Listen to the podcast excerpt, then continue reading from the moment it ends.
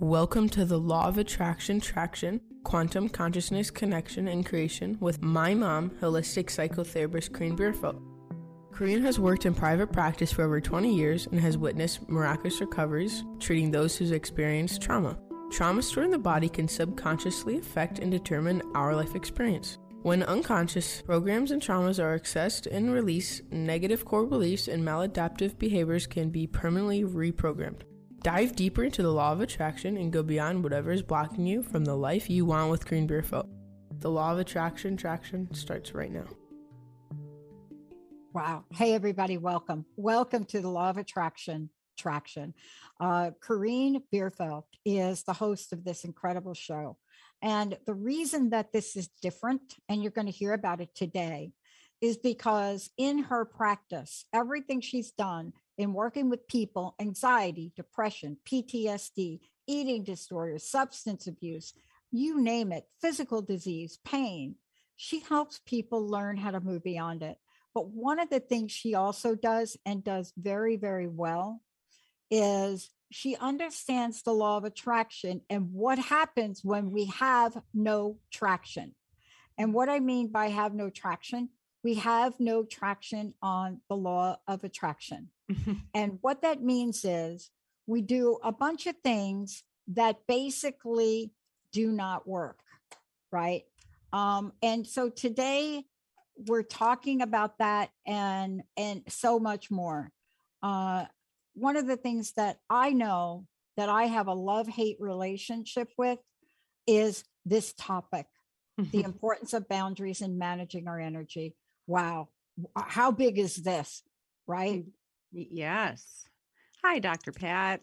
Yeah. I'm so glad to see you today. I was just thinking, it seems like it's been a long time because I was sick last time, so we didn't get to do our show and I've missed talking to you. So I'm excited to be with you today and excited to be talking about this topic around how do we set clear boundaries. Well, let's talk about this for a minute because this is one of these things that pops up in our lives and we don't even know it's there.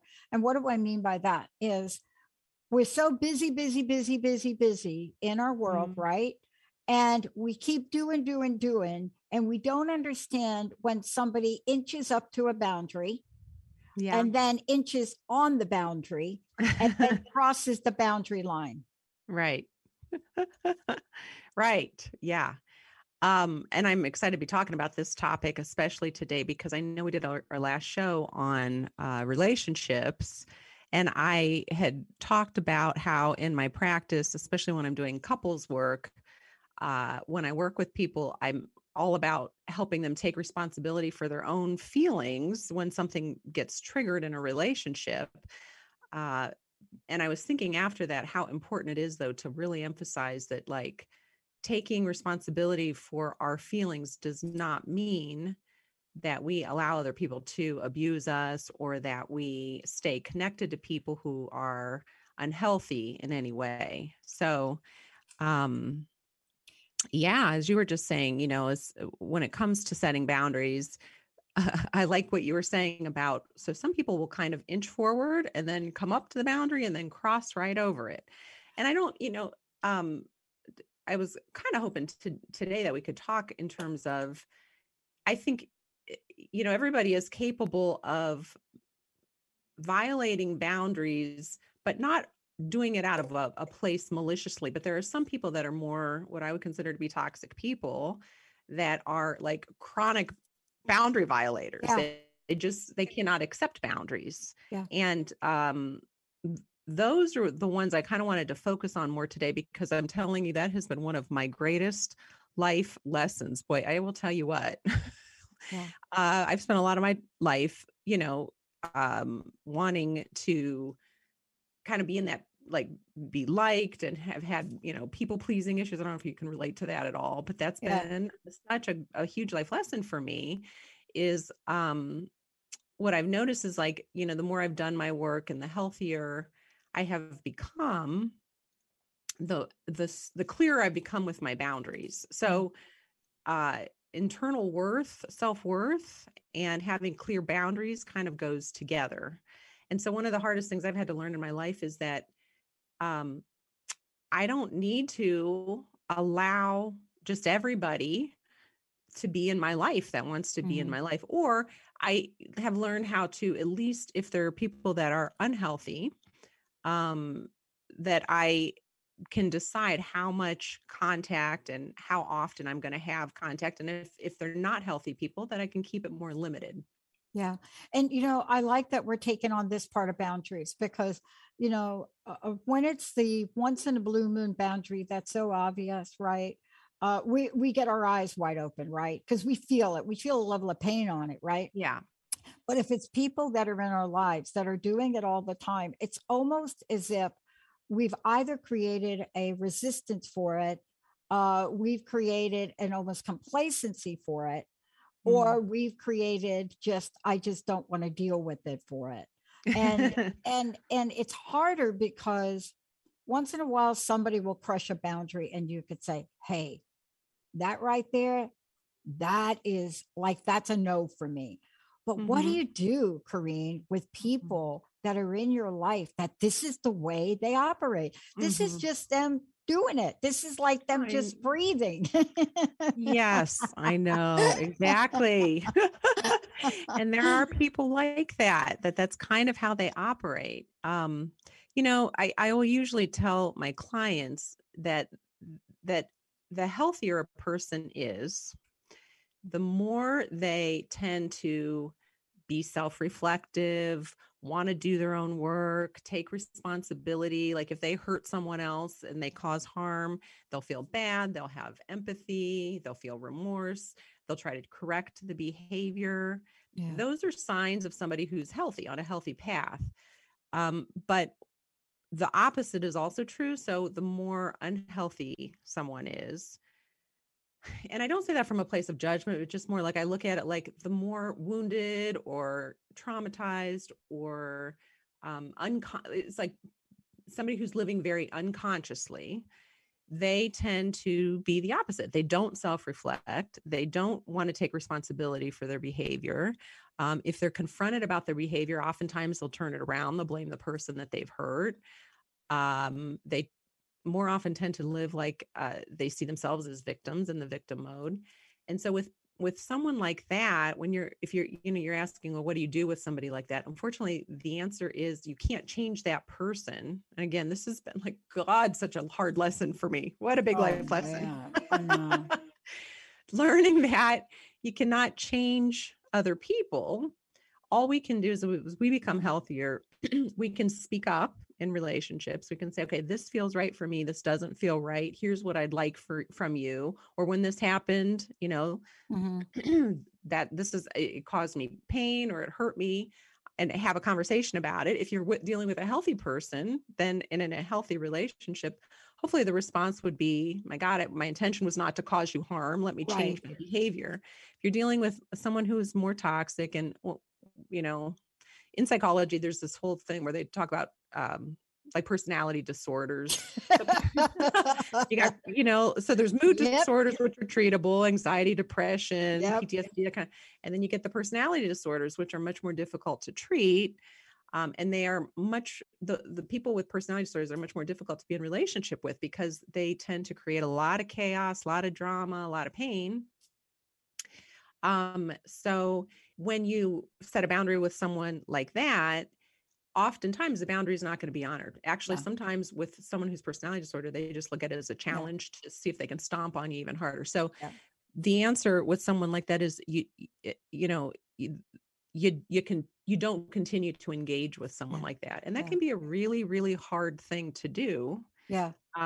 Especially if it's someone close, like if it's a family member or if you're married to them. Or spouse, right? I want to get back to what you said. I want to be clear because you bring up a really good point. We're talking about personality disorders. We're not talking about differences like you would see in the Myers-Briggs. There are differences in personalities, and you work around them. But I watched a couple I knew literally go to divorce court because one of them, and I can't mention which one because they may be listening, so I don't even want to call them out on that. But because one of them could not stop reaching over on the plate at the dinner and going in for a, for her food. Yeah. Like that led to a divorce. But the reason I'm bringing it up is you would think it's a simple thing for somebody to stop. Mm-hmm.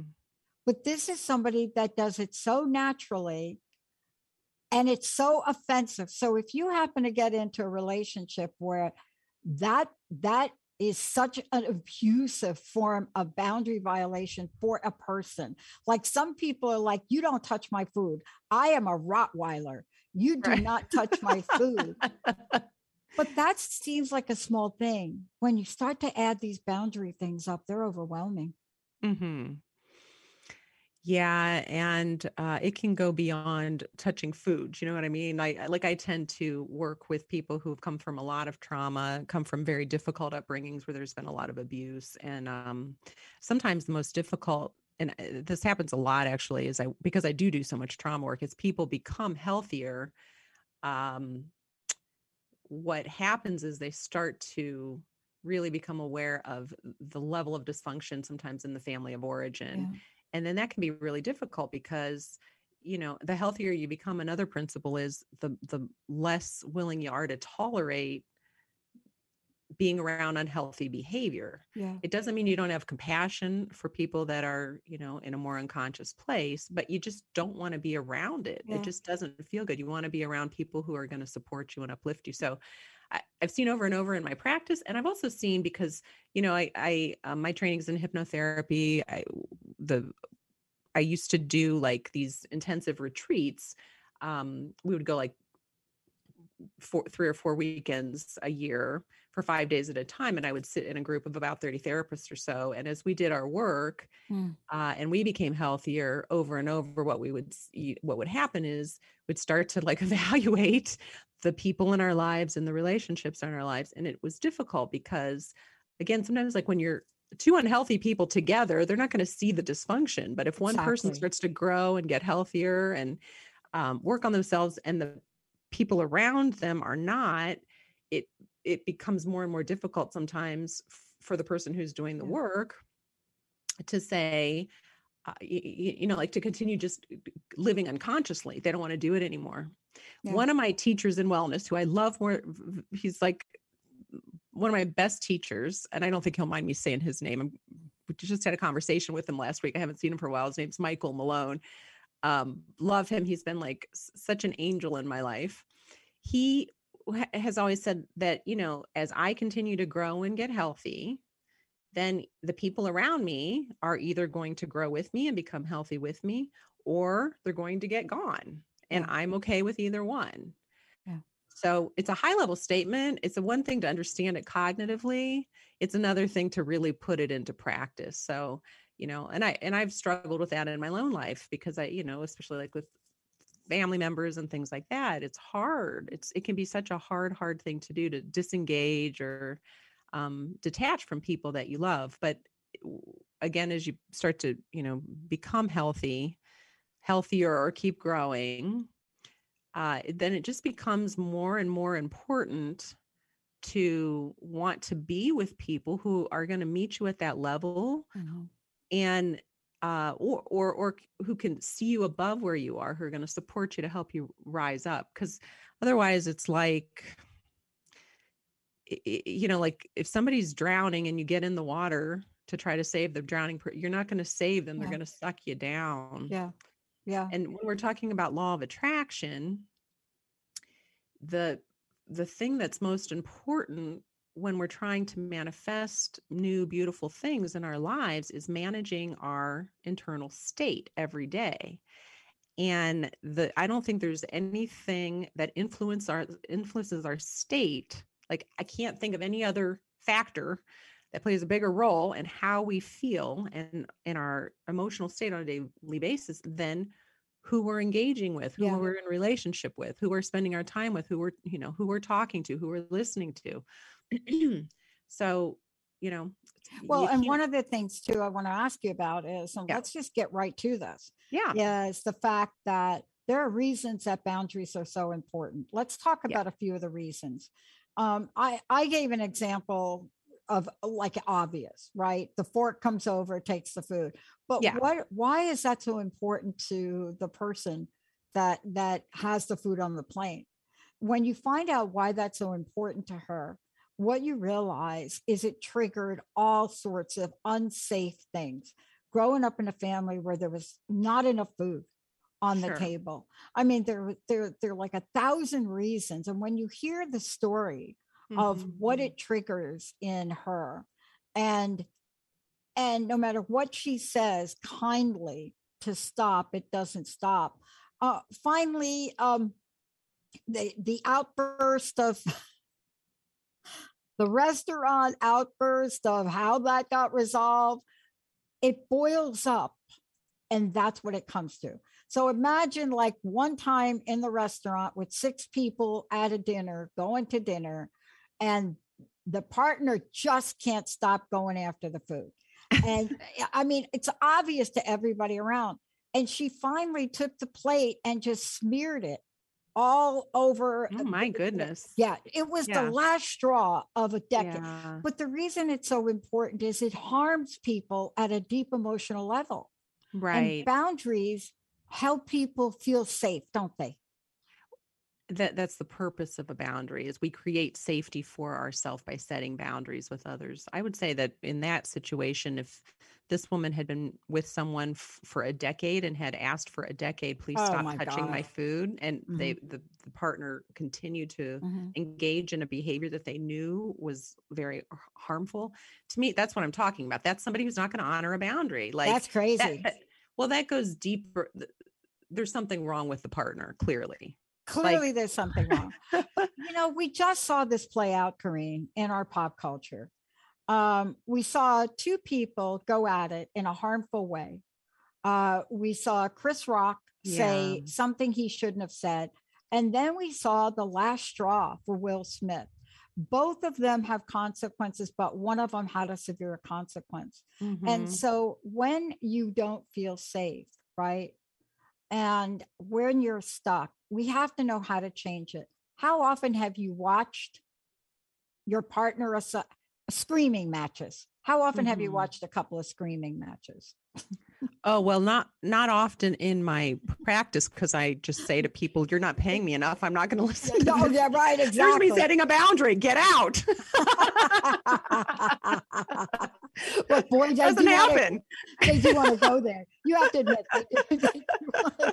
Well, sometimes I've had people try to escalate, and then I will, in a calm way, say, look, no, that's not what we're doing in here. You could scream at each other at home. You don't need to come and sit here and, you know, pay me to do that. So if you want to now, and that's setting a boundary, here's what we're going to do. If you want to stay, and we can, you know, try to see if we can resolve this, and we're going to talk to each other respectfully. That's a boundary. And I think pretty much every time, maybe one time I had somebody go, they weren't willing to, and they got up and left, and I was okay with that, you know, because it wouldn't have been productive anyway to have them stay. But there's a process. And let's talk about what you can do if this person is in your life. Mm-hmm. I got to tell you, I've worked for some people that bosses can be bullies. Bullying at work is prevalent. So you have to decide for yourself, right? You know, talk about, you know, unhealthy somebody is, right? Mm-hmm. And what we can do about it. But there are just some situations where the only thing you could do is adjust on the inside. There are jobs you're not going to be able to leave. So you have to do something else. It's a hard lesson. I think that's a great question. You're so right too. Especially like in a situation where if you work for a difficult boss or a toxic boss, or there's a toxic employee, it only takes one in an environment to like really create a toxic environment for everybody. You get one person like that. Well, okay. So to take this to some of the principles that we have talked about before, on the law of attraction, I do tend to say to people, like if somebody comes in, for example, and they're dealing with a toxic boss, and I've had plenty of that, those type of situations come up over the 20 years I've been in practice, I will have a conversation with them. And this is, you know, again, a lot of times people don't want to hear this, but it sort of goes back to what I was saying about relationships in the last show, where I don't believe it's a coincidence, the people that show up in our life that on, and this is a law of attraction principle, that we tend to attract in some way, people that will reflect back to us where we're wounded. And it usually has to do with family of origin stuff. So if somebody grew up with like an abusive mother or abusive father, it's not uncommon at all that they could end up in a work situation where they are experiencing an abusive boss and to tolerate it. So what will happen is like, let's say that they come in and they're experiencing a lot of emotional anguish around that, understandably. What I tend to do is, first of all, we can talk about like the practical things that they can do in the work environment, just in the short run, to set boundaries. So that would be like, okay, you want to be non-reactive, because toxic people like it when if they can get a rise out of you, or they can get a reaction that actually fuels them. So like, it's the opposite of what a normal, like somebody who's not disordered doesn't want to hurt other people, but somebody who is, they actually enjoy it, or they can, it makes them feel significant. So, we'll talk on a practical level about how can you stay calm? How can you not react in the moment? How can you take your time, think it through, take deep breaths, respond briefly, and then remove yourself. But at the same time as we're working at that level, then I will also be doing work with the person around family of origin stuff, because inevitably they ended up in a healthy person with really clear boundaries who ends up in a work environment with a toxic boss, just be like, I'm out of here. I don't care. Like, I'll find someplace else to work. So somebody who's there and working and is suffering, what I will do is help them do family of origin work until they begin to feel safer within themselves. And what will usually end up happening is either they get fired or a better job comes along. Like, once they've cleared within themselves, and got the lessons that they need to get, it just naturally unfolds that, as within, so without. You clean up what's within, and then what's happening externally naturally shifts. I've been fired from more than one job. I'm not proud to say it, but in hindsight, I'm like, every time it was like a blessing in disguise. Thank you, God. Yeah. I've been fired from every job I've had. Every. So let's just get that out on the table. But I look back and I'm like, boy, and I had some doozy bosses, Well, and I can pinpoint as to every single one of them what was mine to own and what was not. And what I've learned about it, I tend to stay too long. See, that's a boundary. See, I know when somehow, some way, a boundary of mine has been crossed or violated. Yes. And even with that, we don't take action. See, I think that's part of the problem too. Yeah. Is if something is happening and you don't give the feedback right away, 3 years later for you to be like, you've been doing it for 3 years. That just doesn't work. Right. I think what you said, that's such an important point. So, because our bodies will tell us right away if something doesn't feel right. So if someone crosses a boundary, immediately we'll feel it in our body. Like, it might, our stomach might constrict, or we'll feel it in our chest. And then again, usually if we've been brought up in environments where we had our boundaries violated over and over, we disregard what our bodies are saying to us, because we're internally wired. We know what feels right and what doesn't. We'll disregard it, we'll override it, and we'll stay and tolerate it until we do the work to become healthy enough to where we're not willing to tolerate it anymore. Yeah. It's just how it works. It is a process. I mean, before we get too far here, you work with people on a wide range of items and issues around this. And I mean, this is your body of work. This is what you're passionate about, to help people heal, totally to help them see, right? Yes. What they don't see. Boundaries is one of those things that is not always obvious. Can you let folks know, one, how they can find out more about you? And there's a lot of information that if they need to contact you, they can do that. Tell them how to do that best. Sure. So my website is my name, which is KorenBierfeldt.com, KorenBierfeldt.com. And there's on my website, there's information on how to contact me and about my practice. And I'm sorry, what was the other part of your question? Yeah. And then if people want to work with you, they can just call you and, you know, schedule time to do that and all of the above. I wanted to save a few minutes at the end to talk about what we started out with. Protecting our boundaries is essential to protecting our energy. And that is something we don't think about that often. But yet when we know that a boundary has been either stepped on or approached or violated, boy, we know how that feels, don't we? Absolutely. Yes. Right. And that's the whole point when I, you know, was thinking about, okay, what is it when we're talking about law of attraction, learning how to be able to be clear about what feels right and doesn't feel right. Yeah. And to set boundaries with people who don't make us feel good so that we can stay in a state that lifts us up. We want to be around people who are going to support us and love us, not people who are going to pull us down. Yeah. Yeah. And learning healthy boundaries is also another pathway to freedom, isn't it? Yes, for sure. Absolutely. Yeah. Mm-hmm. I think you said it earlier, and thank you for pointing out. It may not be the easiest thing to do, but boy, it's one of the most freeing things to do, isn't it? I think it's one of the most important things to do. And I read a lot of books on people who are successful, and they all say that who they surround themselves with. Oh, Oprah talked about this too. She's like, when I got this, that who I surround myself with, that was key. That was the key to her success. Thanks for joining the Law of Attraction Traction with host, my mom, Karine Bierfeldt. Tune in every third Tuesday of the month at 10 a.m. Pacific, 1 p.m. Eastern on Transformation Talk Radio and learn how you can heal from the traumas and conditions you thought were impossible. Get inspired to pursue your own healing and growth so that your light shines brighter than ever. To learn more about Karine and her and the services she provides as holistic psychotherapist, visit her website at KarineBierfeldt.com. Hi, welcome. This is Dr. John DeMartini. This is one of the most amazing and inspiring shows that you can listen into. If you want to be on the edge of your seats, if you want to open up your heart, if you want to expand your mind, and you want to meet incredible people, stay tuned because you're just about to experience a transformative radio show that will change your life. And you're listening to the Dr. Pat Show that's coming up right next. Welcome to the Dr. Pat Show. Talk radio to thrive by. Powerful, inspiring, and coming to you live, bringing you stories of people like you and me, busting through and living life full out.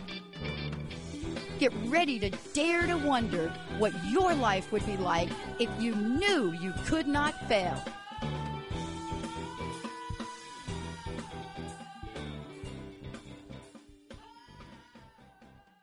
Hey, everybody. Welcome to our good news segment. It's so great. Every time I get the opportunity to get an update from our friends at PETA, PETA.org, PETA.org.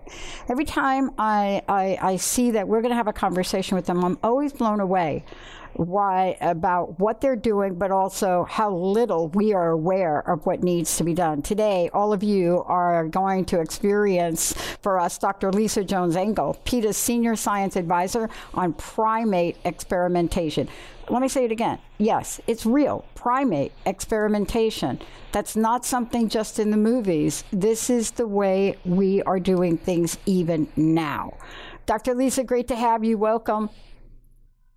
Thank you very much. I appreciate the chance to talk with you about this. Well, you know, most people think this is all done, that we just are not really in the groove anymore, that, you know, we got the message on this and everybody is changed and here we are. But boy, that is so far from the truth. And let's give everybody an update here on what the reality and the facts are, if you don't mind.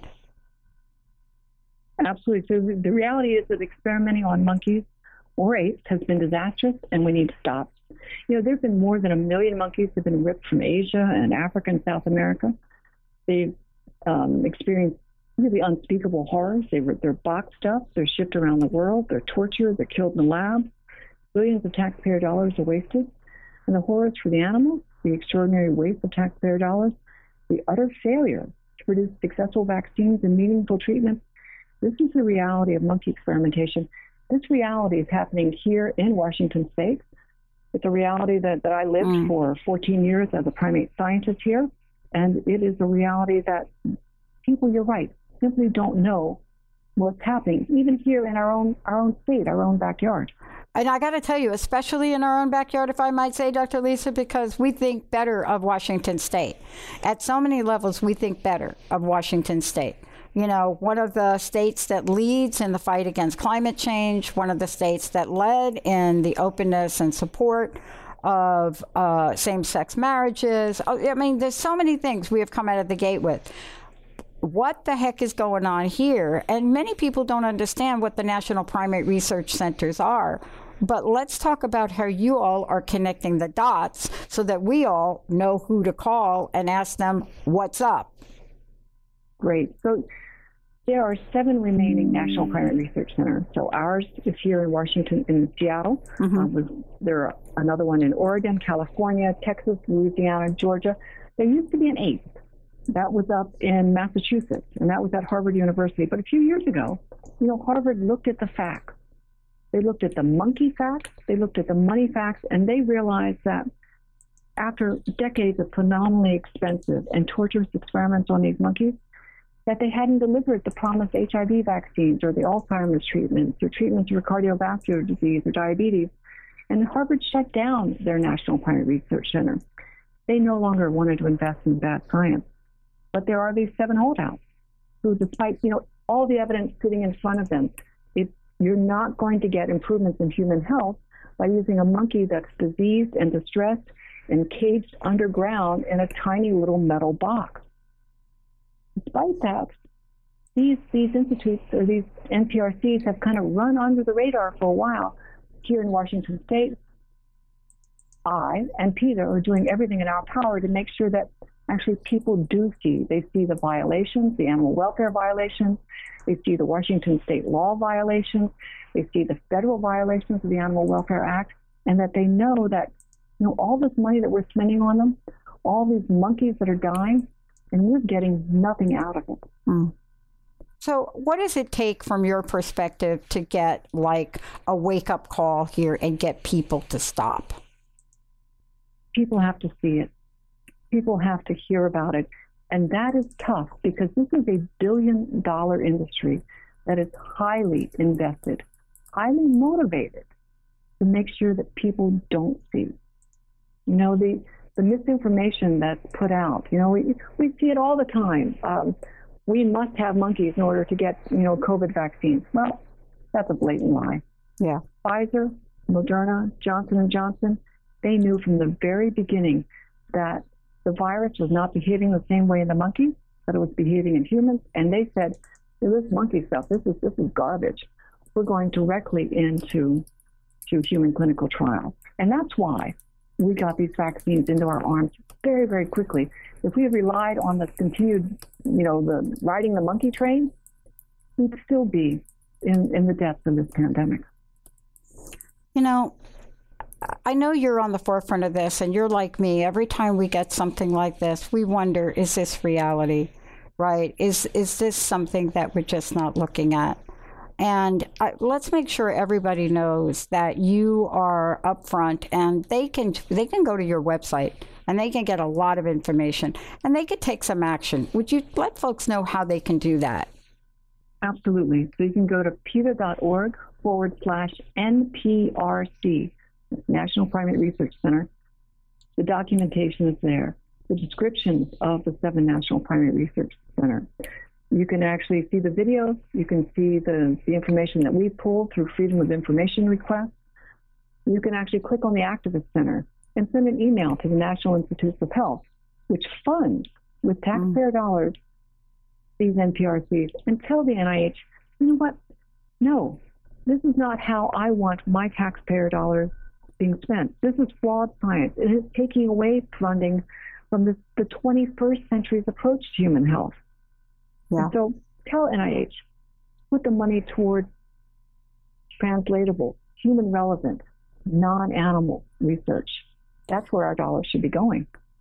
Well, let's get at the bottom of something that nobody's talking about. You know, I talked about this years ago when we were leading the championship and investigations into the core essence of Lyme disease and how that may have happened. You know, why is it called Lyme disease out of Lyme? And you have something in this report that really does speak to a battle we took on. And let's get on it right now. Some of the facilities, and I think they were Texas, Louisiana, what they are acknowledging, this is shocking right now, what we're about to say. You ready? That thousands of monkeys, right, who are being housed outdoors. So thing number one, everybody should hear, they're not all indoors. So let's start with that conversation. But imagine thousands of monkeys housing outdoors, carrying deadly parasites, and you don't even have to fill out the rest. Anybody with a little common sense, think about this. They can spill over into human populations. Well, just everybody listening, imagining this. Here you've got these monkeys, and they are outdoors, thousands of monkeys. Now think about this from your own perspective. How often do we see a deer walk through your backyard? And you all know that that one deer can carry more ticks than you can imagine, which spill over to your yard, then that spills over on other things. So this, Dr. Lisa, this is the thing people need to think about right here. Am I correct? Fact check Absolutely. Me. Please fact check you are, me.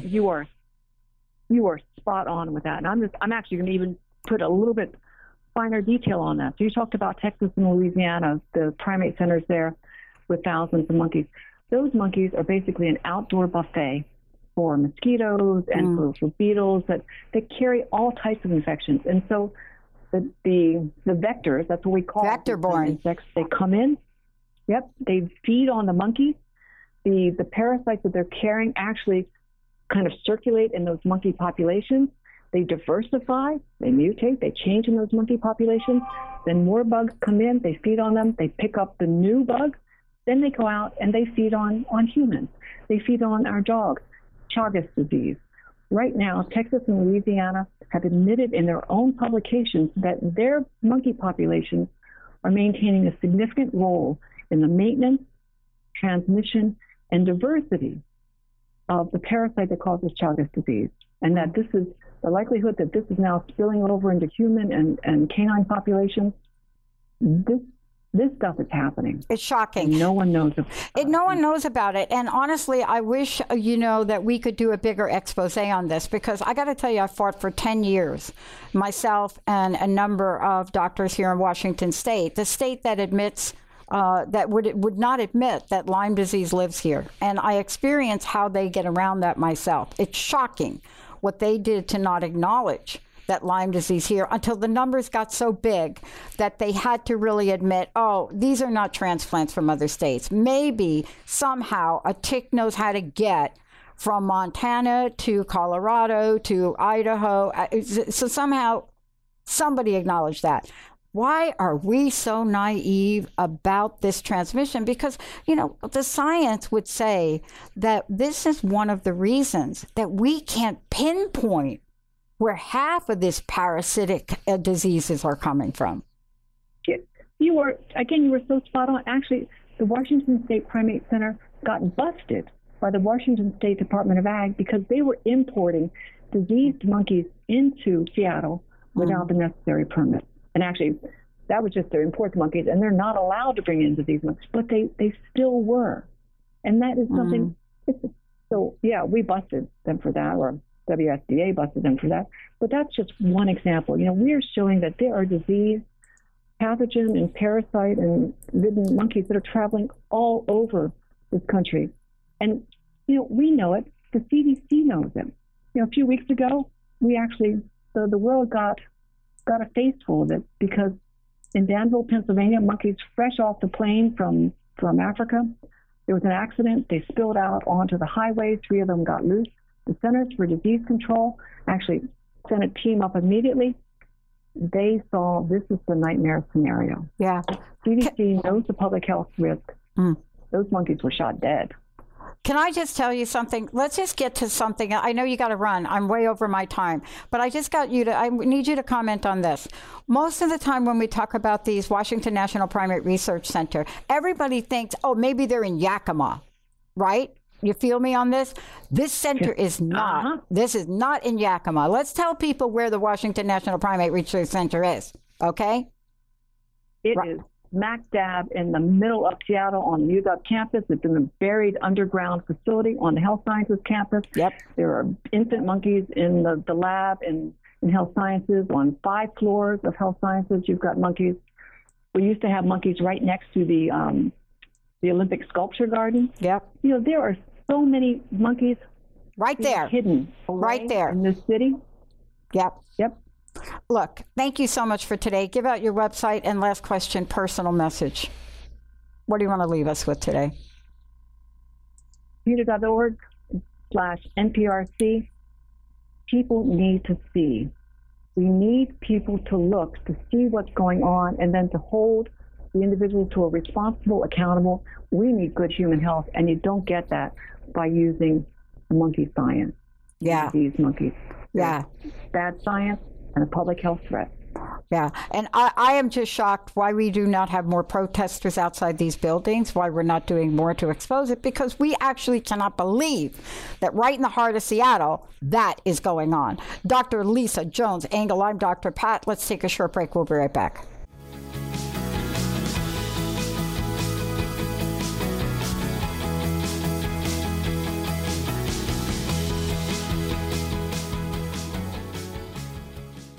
Melissa Johnson is a certified life coach, author, speaker, and creator of WOW Ministries, Worship Over Worry, designed to give you the tools needed to live a life of purpose. You have a choice daily to worry about your life and give up the fight or decide to worship God through your pain and triumph victoriously. Melissa Johnson offers a variety of books, curriculums, and programs to guide you through a self-discovery journey.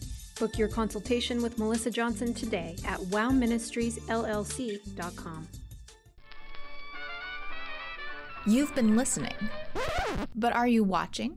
Tune in to your favorite shows on the Transformation Talk Radio Facebook page. We stream live video podcasts every day, and we love to hear from you. Leave comments and questions for the host to address live, on the air, and get to know the faces behind the voices you love. Just go to Facebook and search for Transformation Talk Radio. Yeah, yippee skippy to that, baby.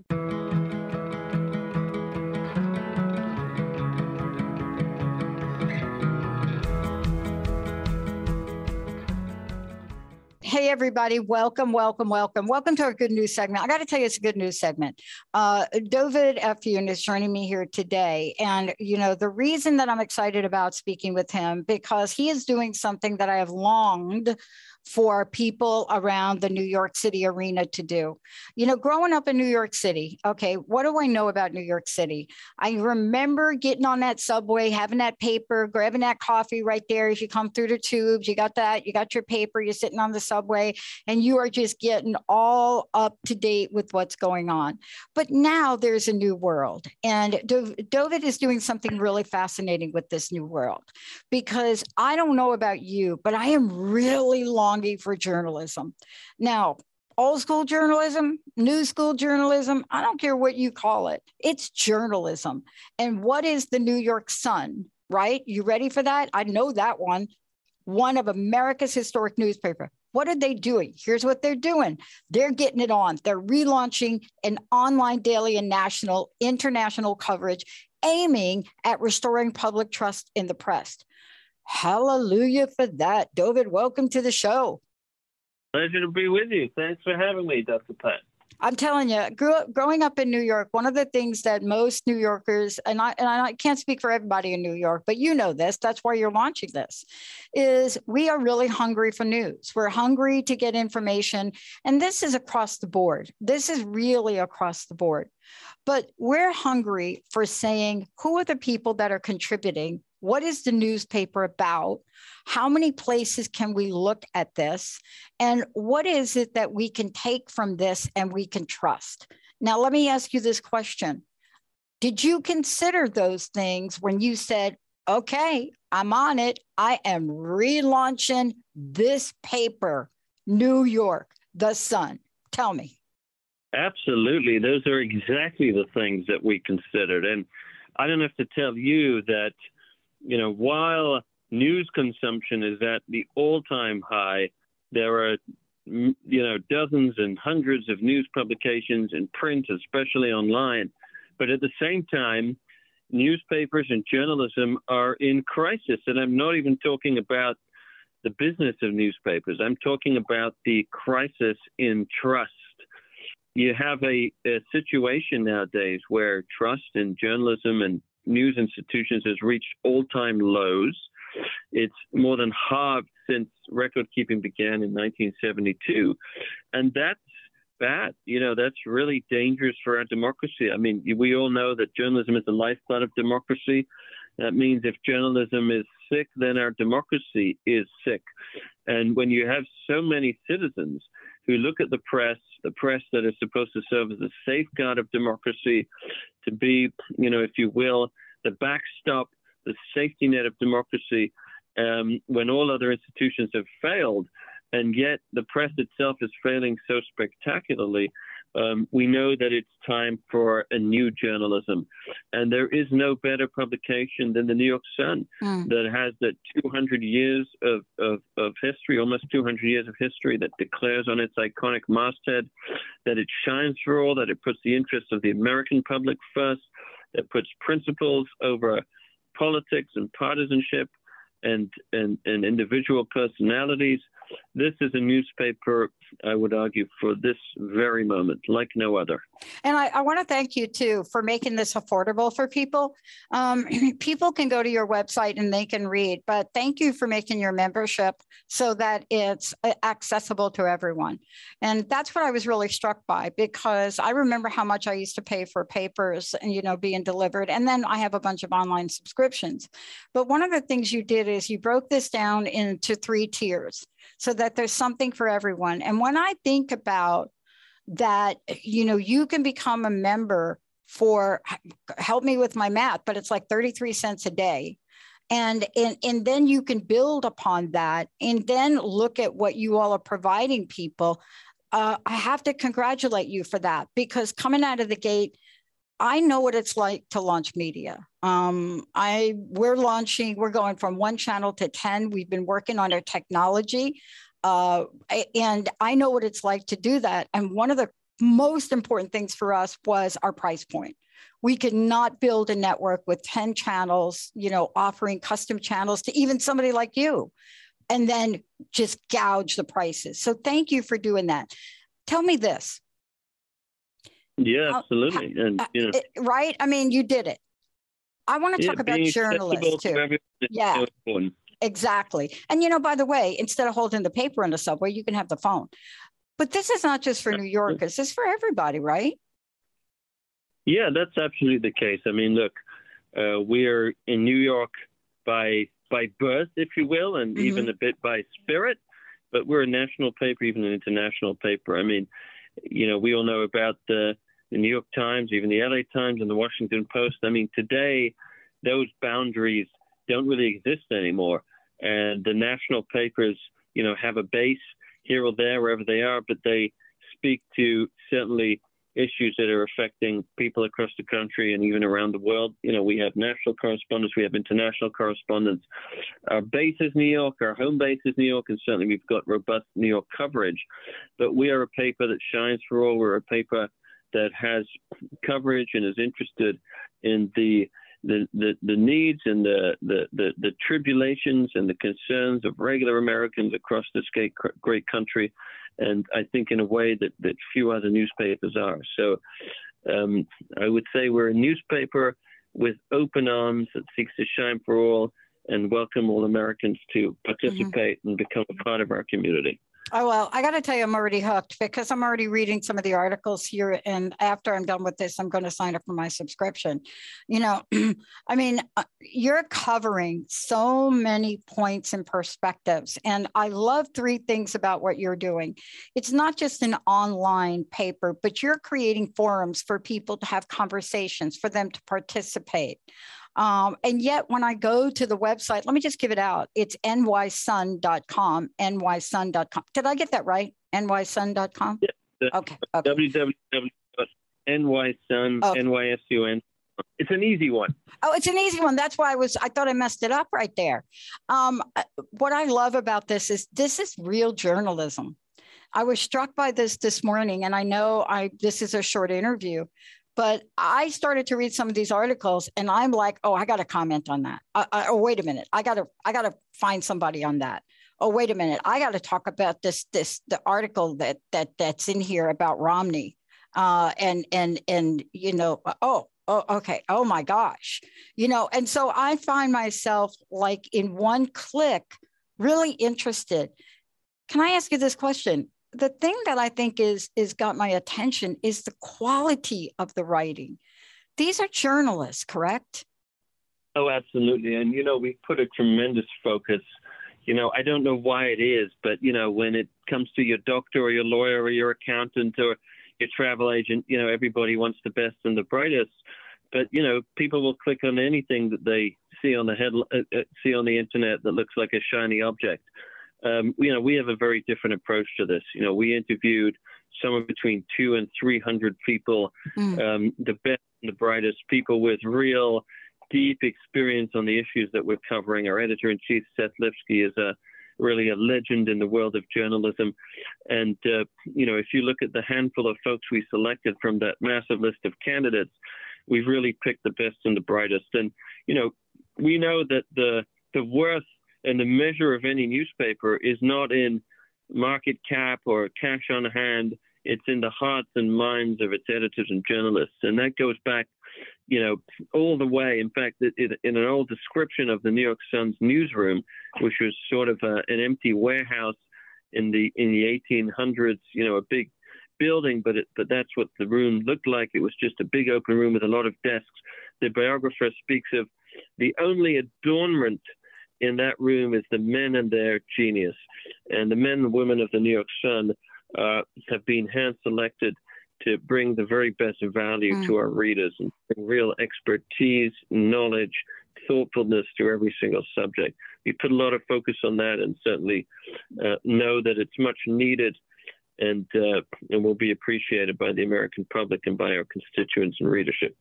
Well, I have to tell you, I know what it's like to create quality. And yes, we do invest in building our networks. I mean, I know what we've invested, but we invest because people want the best.